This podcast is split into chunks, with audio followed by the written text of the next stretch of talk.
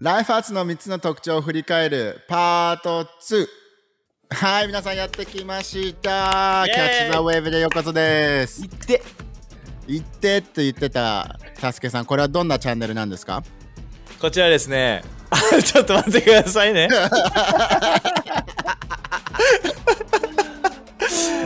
すごいね。これいキラーパスいい振りでしたね、今。キラやーパスすごい。キラーパスですねこれまさしがい神様つもよよから学び言ってくれるあありがとうございまよりす神様から学びより大きな将来に進むために励ましを受け取るチャンネルですよ。あ最高です。はーい素晴らしいはい。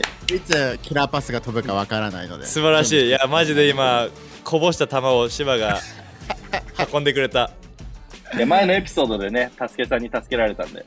確かにありがとうございますみんな見てくださいね。芝の、うんあの、いいチームワークを、サスケとね。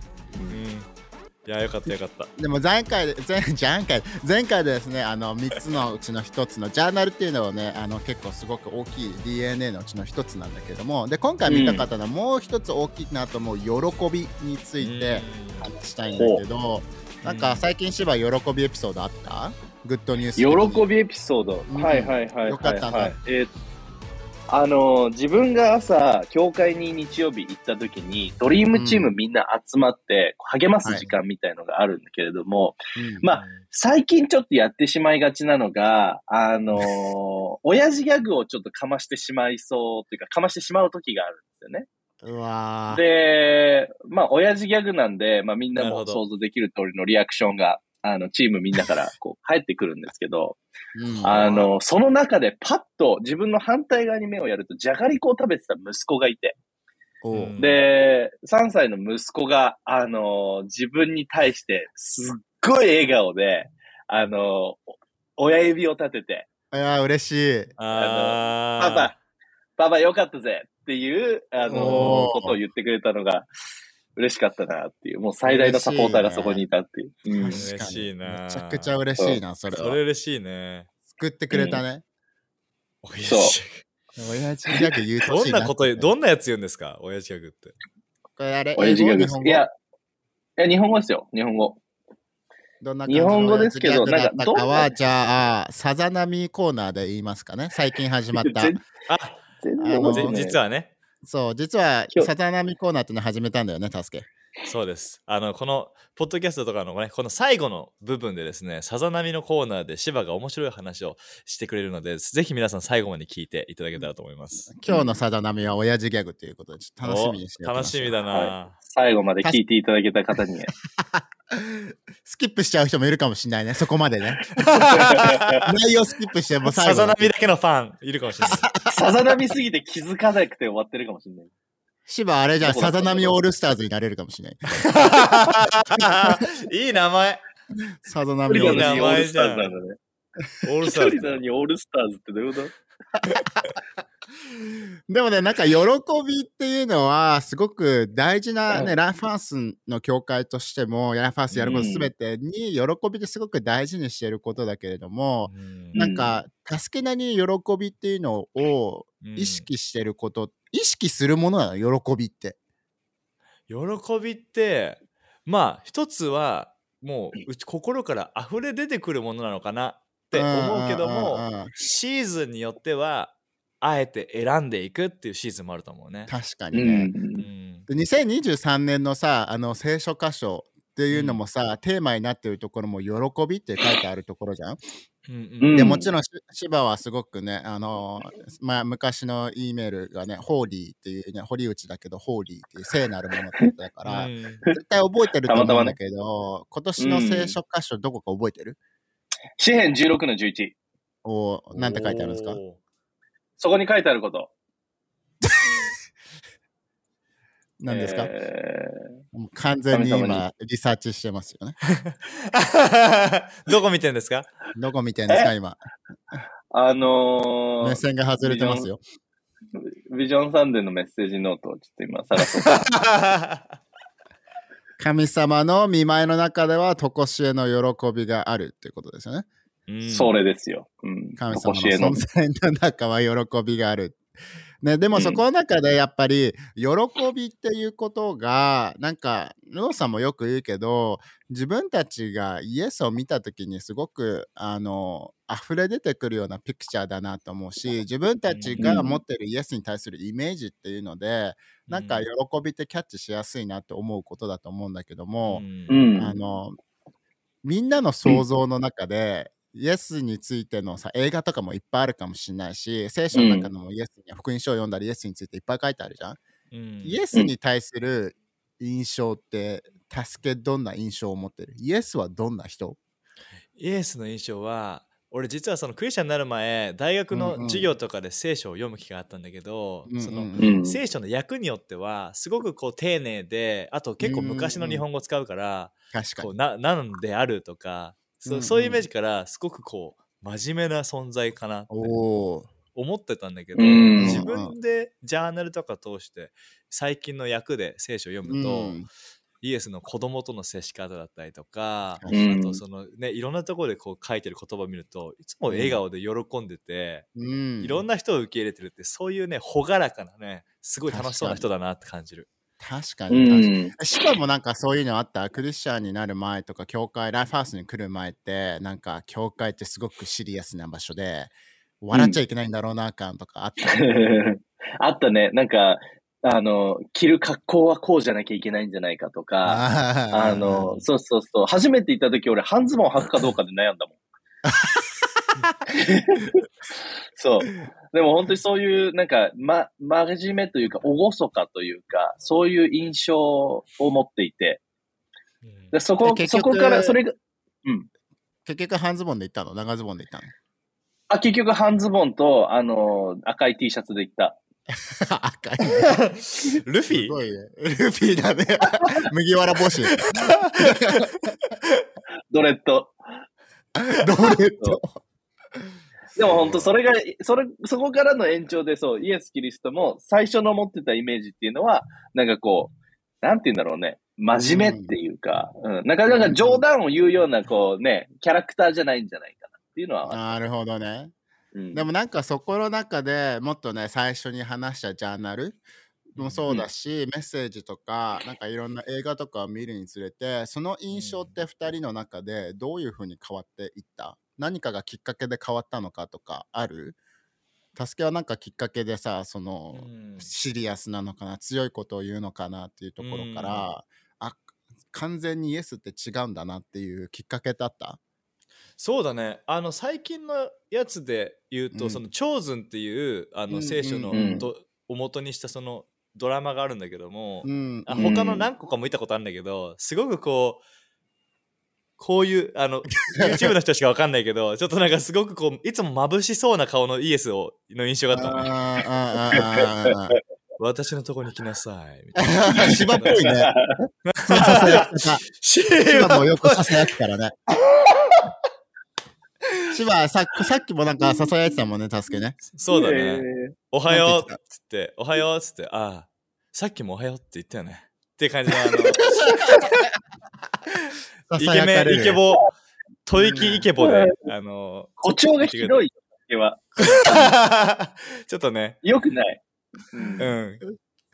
あの、そう、それで、あの、チョーズンってやつを見たら、すごくこう、なんだろうね、ほんと笑顔で、で。こう肩組んでうん、一緒に進んでいくみたいな姿見たときに、あ、やっぱこう、俺が聖書で読むイエスは本当こうだなって、確かにね。く見てて楽しくなった。うん。見たことない人で、うんうんぜひ見てみてほしいよね。なんかこういううんイメージが変わるかもしれないよね。今までのそうねイエスへのイメージとか映画へのイメージいやっていうのそうだがね。うん。芝はなんかそういうきっかけっていうのがあったそのクリキリスト教とかイエスっていうのが硬いとかさそういうなんかうんうん。こういった形式なのかなっていうのからさなんかちょっと違うのかもっていうふうに変わったきっかけってある？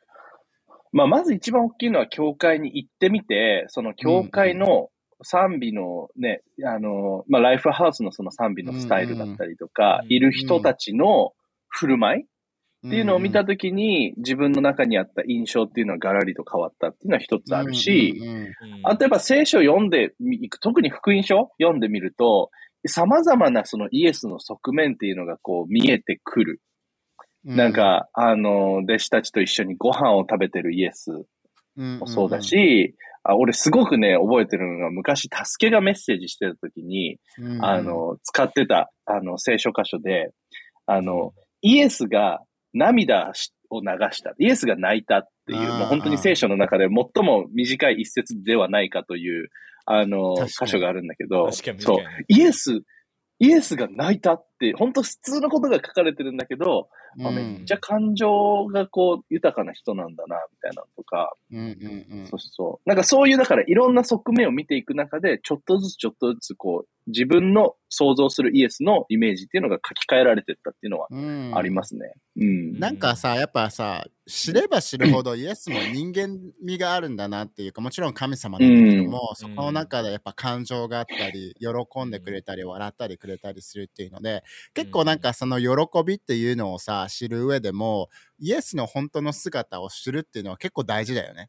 いや、ほんと大事。大切。なんかうん。笑うんだ、イエスみたいな。泣くんだ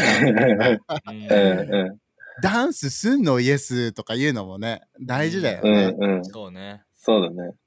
なんかやっぱ喜びを理解する上で、やっぱ自分たちのイエスの見方っていうのもうん。結構助け大事だよね。こうどういうふうにイエスのことを自分たちが見ているのかっていうの。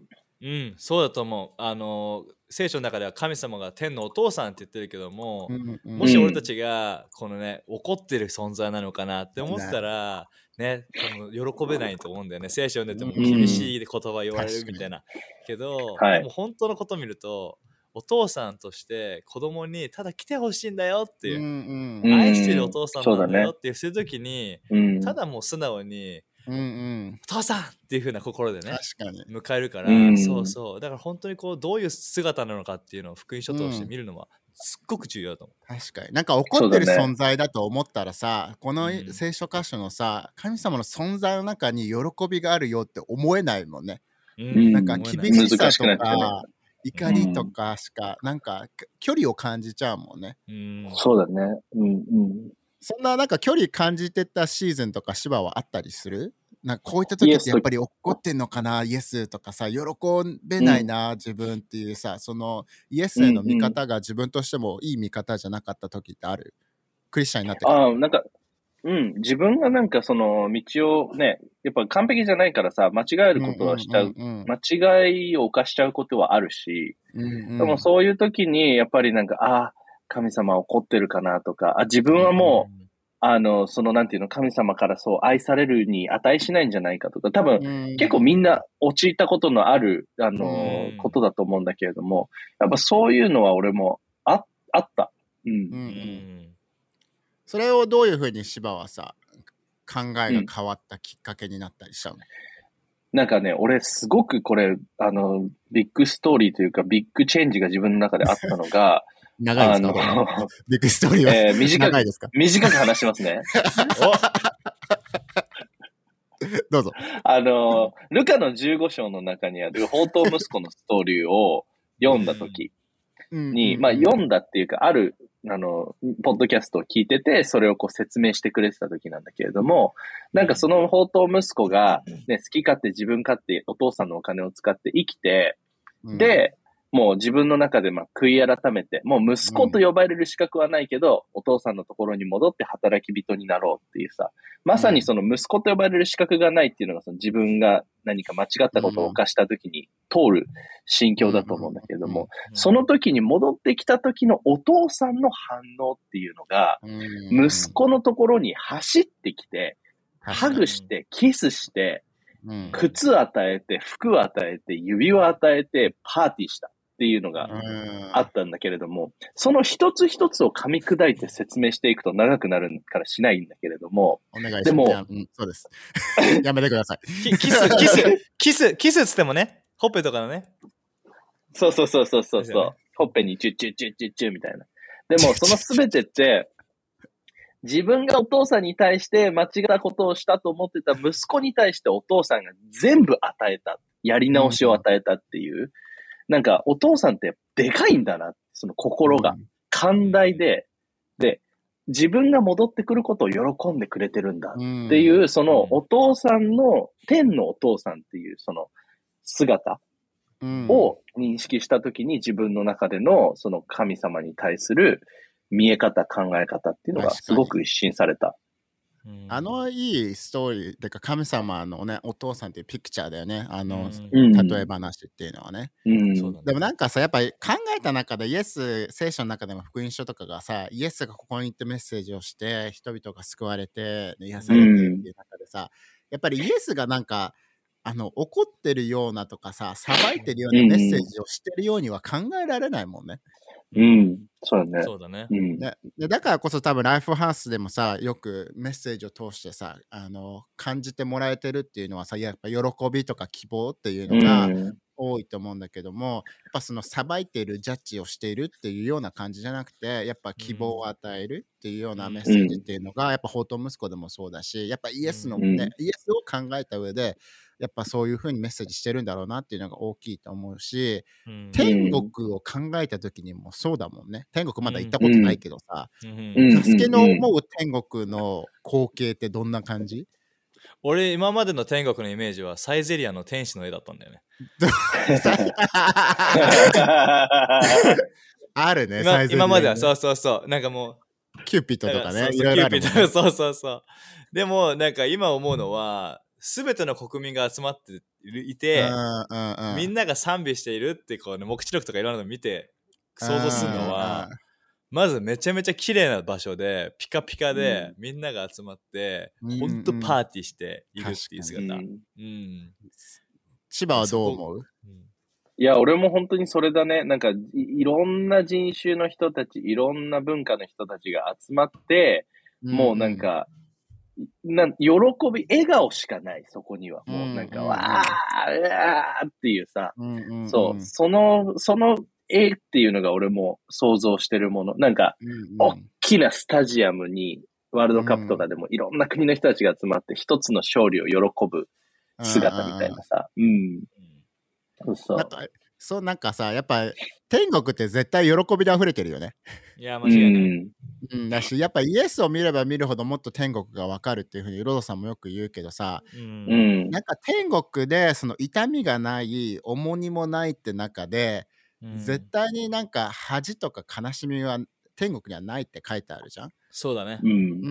ん、だからこそやっぱパーティーっていうかさ楽しみがね存在の中でいっぱいあると思うんだけど、うんなんかそこの中でさやっぱり喜びなんかクリスチャンになればなるほどとかもっとイエスをしなんか知りたいってさ、うんもっと深いティーチングが欲しいっていう人もいるわけじゃん。そうだうね。ん。それっていいことなのかな？悪い悪いことではないと思うんだけども、うんなんかそこの中で注意するべき点とかってあると思う助けは。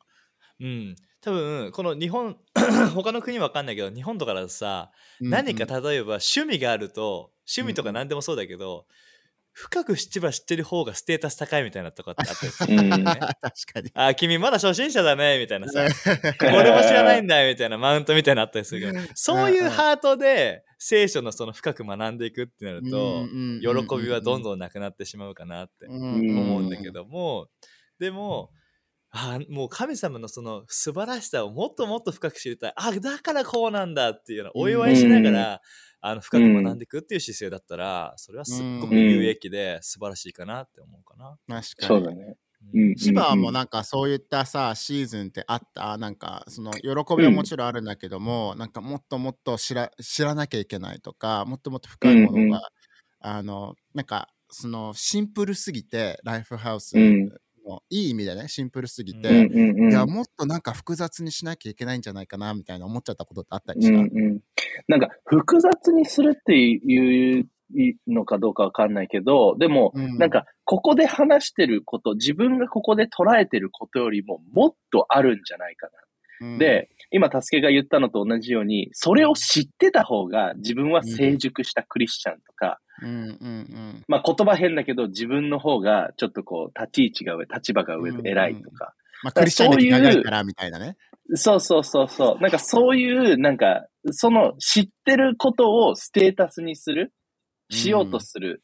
知ってることによって自分自身をこう、なんていうの、武装していくじゃないけどさ、うん。こう、こう強、強めていくみたいなさ、そういうような形で知ろう、し、し、知った方がいいのかなっていうふうに思っていた時期はあった。うんうんうんそれ何がきっかけでさ、うんあの違うなと思ったのかあのそのままでいいのかなと思ったのかわかんないけどその考えって今どんなところにあるの？芝的には。なんか、その、それを知っていくっていうことは、ふ深みに入るって別に悪いことじゃないと思うし、うんいいことだと思うんだよね。でも、なんかそれを自分の中で新たに知るイエスの側面だったりとか、うん新たに見る聖書の側面として、こう、なんていうの、蓄えていく。でも、それを別に見せびらかすためにす持つわけじゃないし、でも、あくまでも神様っていう存在を見るときに、その多方面から神様を見ていくことができたりとか、聖書の一節を読んでみても、あ、こういう時代背景があるのかとか、こういう文化だからこういうふうに言ってるのかとか、そういう意味での新しい発見が自分の中にあったりとか、あるいはその自分が知ってることが新しいクリスチャンの人たちが、ね、例えばさ、あの、右手で悪いことをししたのであれば、その手をあの切り落としてしまいなさいとか、目で悪いことを見るのであれば、その目をえぐり出してしまいなさいとかさ。でそれって、もう文字通り読んでしまったら、ものすごい大変なことだと思うんだけれども、でも、背景だよ、時代だよ、文化だよっていうことをやっぱ教えていくことができるようになる。うんうん。だそういう意味では、なんかそれをこう、学んでいくっていうのは別にいいことだと思うし、助けが言ったようにそれをどう自分が用いるのか、うん、モチベーションが何なのかっていうところはすごい大切だと思う。で、喜びがそこにあるのか。うん。やっぱそれ結構いいさ、あの指標だなと思うのはもちろん知ることっていうのは悪くはないんだけども、なんかそこの中で深みに行ったところでなんか重くクリスチャンとしてなんかさ重くなって真剣にどんどんなって、イエスのね、光景想像と離れているのかそれとももっと喜びにあふれて、もっと何か愛を他の周りの人を愛したいとか行動に移るのとはまた助け違うよね、そこの中で、ね、違うね、うん、だって実際に福音書読んでもイエスはパリサイ派っていう聖書めちゃめちゃ詳しい 人たちに対してすごく厳しかったからね。そこらね、自分で教えていることをあなたたちはやっていないとか、そうそうそう。でも一番イエスが大事にしたのは小さな子供みたいなね、ピュアでただイエスを愛して喜んでる子たちをね、そうだね。大事にしたりとか、そう。イエスはどどういう人ど、どっちに価値を置いてるかって言ったら、もう知らなくても、何もすべて知らなくても、イエスの環境を大事にしてる人の方が大事にしてるイメージだね。うん、だからそこのなんかあの宗教的なスピリットっていうか霊っていうかさなんかもっとこうしなきゃいけないとか、こうであるべきであろうっていうのはやっぱり喜びとかけ離れてるものだよね。うんうんうん。なんかそこの中でさ、なんかそういった人たちって言ったらわからないけどさもっともっとしなきゃいけない頑張らなきゃいけないっていう中で、まあ、知る知識もそうだけど、もっと喜びを自分も頑張って受け取らなきゃいけないとかさ、喜ばなきゃっていう人たちにはどういった芝はアドバイスをする、うん、難しいアドバイスだね。でも、本当に一回、多分、助けがもっといいことを言えると思うんだけれども。じゃあ、助け、じゃあ、助けでいいです。助けさんなんかありますか？いやいや、でも俺が一つ言いたいのは。言うのかよ。助けいいこと言えると思うんだけど、俺が言いたいのは、あの、リラックスして、ただ、うん、その神様の存在を楽しむ。うん、なんかこう、複雑にしせずに、あ、イエスっていいじゃんっていうさ、うんうん、イエスって俺にいいことしてくれたっていう、それを、こう、ただただこう、受け取ってみるっていうさ、うん、うん。うん、その姿勢って大切じゃないかなと思うんだけど、ターさん、あとお願いします。いや、でも、まあ、芝が言った通りだなって思うのが全てかなっていうのも、その、ヨハネのさ、7章でもイエスがさ、私のところに来て飲みなさいっていうさ、うんうん、なんか努力じゃなくてただ来て飲むってそこをしたら何が起きるかって言ったら、精霊の水の川が内側から流れ出るっていうさ命の水の川だからそこに自然と溢れ出てくるものだなと思うね、うん、確かにそうだよだってさあのガラテアの5の22に書いてある精霊から来る実っていうのも、うん、まあ最初何個かあるけども最初愛喜び平安そして忍耐っていうところもそうだけども、なんか身だもんね。自然となるものだもんね。うん。そうだね。そうなんだよね。ね、だからなんか頑張って喜ばなきゃって思ってる時点でもうちょっと違うってことかな、助け、これは。うん、うん、そうだね。もう頑張るって、頑張んなきゃ、が頑張ります。もっと頑張り、なんかね、いるんだよね。話しててさ、ね、もう、神様働いてるよ、素晴らしいよって励ました時に、うん、でもっと頑張りますっていう答えが来たりとかするんだけど、いや、日本あるあるかもしんないね。うんなんかでもさ、うんそのもっと良くなると、もっといいところに行くためには、うん頑張らなきゃいけないっていう結構さ、考えに陥っちゃう時って、やっぱあるあるだよね。育ち方っていうか、うんそういうふうに教わってきたからね。口からポッて出ちゃうよね。いや、もっと頑張んないとっすよ、みたいなさ。そう。でもちょっとそこはね、考え方を新しく変えてもいいのかなってすごく思うよね。そうね。うんうんうんうんキャッチ・ザ・ウェーブですよね。と言いますと。あの キャッチ・ザ・ウェーブするときはさ、そのポジションにまず自分が入ってから、あとはもう流れが押してくれるじゃん、波が。うん。うんその神様のね、ポ元に入るっていうのが、その俺らがやらなきゃいけない、ね、行動であって、うん、その一個入ったら、あとはもう流れに委ねるというかさ、うん。頑張るじゃなくて、うん、うん。そう、そうだね。そういう意味です。やっぱりだから神様につながり続けるっていうことがやっぱ喜びで溢れるっていうこともそうだしやっぱそこの中でうん。なんか重さはないっていうのが大事だよね。頑張るって結構重さっていうかさ自力があったりやっぱ宗教的な考えっていうのはさあのよくローさんもさ前のビジョンサンデーのメッセージで言ってたけどさ筋トレクリスチャン。そう、筋トレうん 筋トレクリスチャンちょっと説明たすけさんお願いします筋トレクリスチャンは、あの、ロードさんも長いクリスチャン生活でよく見てきて、彼自身もせ体験したんですけども、神様求めるのに、うわ神様うわってこう、あの、めっちゃ重量を持ち上げているような祈りを、っていうのをね、筋トレクリスチャンっていう風な表現をしてましたね。でも全く別だよね。精霊の身から来る喜びとか、このね、身っていうのは、筋トレ風じゃないもんね。自然となるものだもんね。うんん、そうだね。そうだねだから。やっぱ喜びって大事だなと思うのはさ、シローさんも言ってたけどさ、まあ、まあ愛についてイエスは一番メッセージをしてたりとかさ、お金についても言ってたけど、やっぱ喜びについても同じぐらいいっぱいね、喜びなさい、また喜びなさいってね、うん何回も出てくることじゃん。ううん。そうんだね。で、なんか面白いのはさ、たまにローさんとかさ、ギリシャ語でも説明してくれるときあるじゃん。ううんん、そうだね。そうで、ここなんかギリシャ語のこのね、つながり方を見ると面白いよね。うんう、んそうだね。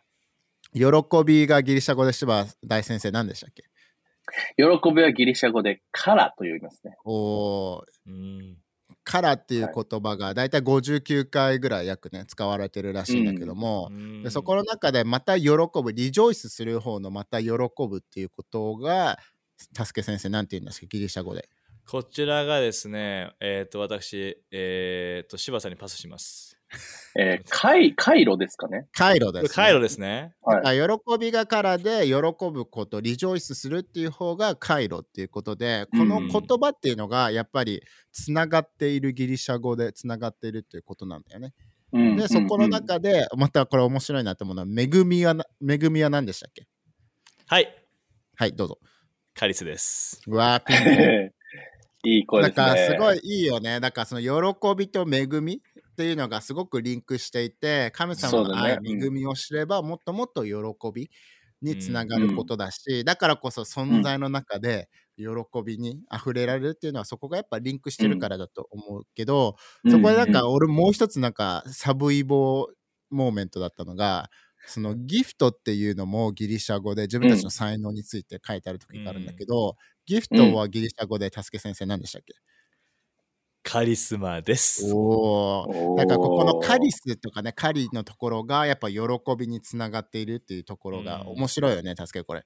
そうだ面白いね。ね。日本でもふ普段から聖書の言葉使ってたんだなと思うもんね。カリスマある人とかさうん。カリスマ。確かに恵みある人だねとか、喜びある人だね みたいなね。カリスマ。うんうんカリスマ美容師とか言ってた時代があったもんね。あったもんね、そういうね。相当昔だぞ、それ。もう言わないのかね、カリスマって。カリスマっていや、ね、カリスマ性はでも言うよね。今でも使う言葉だと思うよ。あ、うんもうカリスマ性は確かにね。うんそでもこう考えると面白いよね。喜びとね、そういう恵みと才能っていうのがうんどのようにつながっているっていうのがね、知れることっていうのも大事だし、やっぱそれがやっぱりうん自然と起きるものとかも与えられているものなんだっていうのがすごく大事だよね。う。そうだね。うんうんうん。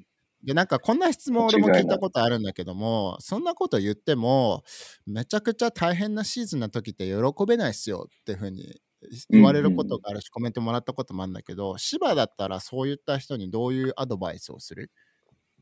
うん、なんか大変なシーズンはあるし、もちろんあるし、うん。あの、でも、やっぱりその、喜びって、ただ、こう、うわーっていうその姿、形だけが別に喜びではなくて、でも、聖書にも書いてある、忍耐とは、ね、うんその難しい状況を取るときに忍耐、ね、それがあるのであれば喜びなさい。なんでかって言ったら、うんその先に、ね、養われる品性っていうものがあるよとかさ。だからその難しい状況、困難を通ってても、その先に何かが待ってるっていうことに対して、内側から革新的な大丈夫だったりとか、確かになんかうんありがとうだったりとかう、んそういう、なんていうの？うん。なんか、それがこう、溢れてくると思うんだよね。うんうんうんそういう状況を通ってても、うんうんそれがあるっていうことを確信することはすごく大切だと思う。うん。なんかあれすごくさイエスの光景で好きなのがさその大変なところになんかイエスは弟子たちを送ってメッセージをしてきなさいって言って、で戻ってきた時に彼らがいいレポートをし始めてこういう奇跡来ました時に、うん。イエスが飛び喜んで飛び跳ねたっていうところうん。がすごくいいピクチャーだなって思うのはイエスも飛び跳ねるんだみたいな喜んでみたいな。やったーみたいな感じで、よっしゃーっていうのがね。うんうん。だから大変な中でもそこがやっぱりさ、あるからこそ喜べるっていうのもあるかもしれないし、うん。ねね、そこがアガリアオっていうね、あのギリシャ語を使ってたらしいんだけど、飛び跳ねたっていうのはすごいよね、助けこれ。うん。いや、ほんとね、俺、俺そんなもうイエスずっと、あの、静かに歩いてる人かと思ったからさ、そんなもうどんどんどんどん飛び跳ねる感じで喜ぶっていうのは想像したことなかったよね。だから喜びを持つっていうのはやっぱイエスのようにもっとなっていく。もうイエスにはなれないんだけど、イエスのよううんにイエスから学んでいくっていうのでやっぱ大事なことだと思うし、自然と来るっていうのが大事なポイントかね、ここで言うのは。そうだね。うんうん。そうだね。なんか、あの、自分もね、あの、聞いたことがあるのが、なんかその、うん恵みまあさっきのね、えっ、と、カリスっていう言葉でしたけれども、その喜びとつながってる恵みっていうものは、俺たちに供給を与えてくれる。供給。うんうんうん。ものを与えてくれる。頑張って何かをする、ね。でも逆に、その重さ？なんかまあ、うんまあ、その恵みの反対って一般的に立法って言われると思うんだけれども、うんうん立法は何をするかっていうと、要求してくる。何かを私にあ持ち持ってきなさい。これをしなさい。あれをしなさい。うんそうそうそう。だから立法っていうものはそういうものなんだよ。悪いものじゃないけれども。うんうんでも、俺たちが今話してるものは、喜び、ね、供給、与えられるもの、内側から出てくるものなんだっていうのを、うんなんかやっぱハートでゲットするっていうのはすごく大切なコンセプトだとう思う。んう。うんん恵み大事だよね、たすけさいや、めぐみは本当に、本当に重要な存在だなと思う。本当こん。う、それじゃないと、俺、温泉に例えるのが好きなんだけど、やっぱこう疲れてる時とか大変な時とか、まあ寒い日の温泉って、うわーーってそこ入ってくけど、温泉入ったら気づいたら、多分9割の人が上見んだよね。うん確かに。あーってね。そう。で、肩これに効きます、これに効きますって書いてあるんだよね。でなんか、恵みも同じで、どんなシーズンでも入った時に自然とこう神様に目を向けられるし、ね、そこには癒しがあって、ね、あの素晴らしい自由があってそういうなんかもう温泉みたいな存在って感じかな。確かに。なんかやっぱ俺たちもね、あの教会をやっていく上でとかいうのはやっぱ意識しなきゃいけない。やっぱ喜びがある教会がないと意味がないってことだよね。う。うんんうん。し魅力的じゃないよね。喜びがない教会だったら、多分みんな新しい人とか特に行きたいと思わないと思うし、自分も行っててうん多分、あの面白くないよね、その教会はね。うん、そう、自分もそういう喜びのない教会に行きたいかって言われたらね。ね、だから楽しみながらいっぱい笑いながら、やっぱイエスイエスのようにどんどんなっていく、喜びを運んでいくっていうのが大事だと思うんですけども、うんまあ、喜びだけで言ったらめちゃくちゃいっぱい話せると思うけど、まあ、こんな感じでいいですかね、今日は。うん。素晴らしいと思います。だから喜びって神様の中の存在にあることだし、なんか頑張って喜ぶとか、宗教的な立法的なものではなくて、受け取って、あの自然と心から神様から溢れ出てくるものっていう感じで喜びを守った教会にしていきましょうっていうグループにしていきましょうコミュニティにしていきましょうってことですね、いいですね、うん。喜んでいきましょう。はい。こんな感じでパート23つの要素のパート2を終えてきます。だからチャンネル登録などよろしくお願い質問もねぜひ欲しいですね皆さん。そうですね、はい。お待ちしております。あの何個か実際にね来てるからちょっとそこのね質問を答えるあのエピソードもこれから作っていきあたいと思います。いいねそうだね。うん。はいなそんな感じで皆さん後でよろしくお願いします。次のエピソード後ででよろしく。バイバイ。バイバイ。バイ波打ち際トーク。さざ波全部全部違う、全部違う。なんだっけ？さざ波。さざ波トーク。やってきましたさざ波トーク。アフタートークですねこれは。そうですねあの物質に帰った感じのねトークで。そうですね。ロッカールーム。ロッカールームトークのあ今回はどんなトークなんだっけ助け今回あのー柴さんが、えーチャーチの、えーそのね、朝ドリームチームのミーティングでよく言う、うん。親父ギャグをの一つ。ごごひ披露といううんうん。一つください。まあ、あの、ドリームチームのちょっとミーティングっていうところで言うと、ちょっとその瞬間瞬間すぎて俺もちょっと覚えてないんだけれども、あのーそうそうそうインス。ピレーションで出てくるんですね。そうそうそう。でも人生の中でのそういうステージの上でやらかしてしまった親父ギャグ的なやつで言うのであれば、はいあのどういうシーン、まあ代表ど待って、ど、ど、どういう、どういう、ステージで、ね、どういう流れでそれが起きたってこと あのですね、えー、これもあの自分自身のしつけの問題になってくると思うんですけど、あの、ポッと思い浮かぶと言いたくなっちゃう時があるんですよね。あはいではいはいはい。それも、その瞬間っていうのは本当に、あの、もう予想もしてなかったというか、本当に神様のね、メッセージをこうステージの上で話していた時に突然やってきてしまったんですよね。聖書を読んでた時に。そう。で、まあみんながいる中で、こうね、通訳者がいて、まあその時たまたま通訳してくれたのが自分の嫁さんだったんですけど、あの、まあ、テトスがこうね、読んでいて、あ聖書ね。テトス、そうそうそう、はいはいはいテトス何の何っていうのを読んでる時に、テトスっていうフレーズを言った時に、あの、なんで自分もそれ言ったのかわかんないですけど、テトスって言っちゃったんですよね。押す。そうそうそうハンドビネハンドビネガーね。ハンドビネガーっていうのを本当に言ったら、もう、あの、結婚生活史上見られたことのない目で嫁からこう、まず見られて。いや、怖いやだな。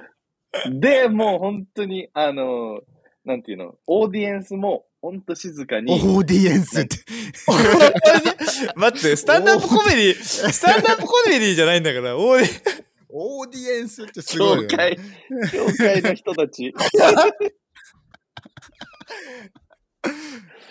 あの、本当に、あの、鼻をこう、ってやるとか っていう、この咳のね、音とかがこう響くぐらい静かになったっていうことがありましたね。いやー、さざ波ですね。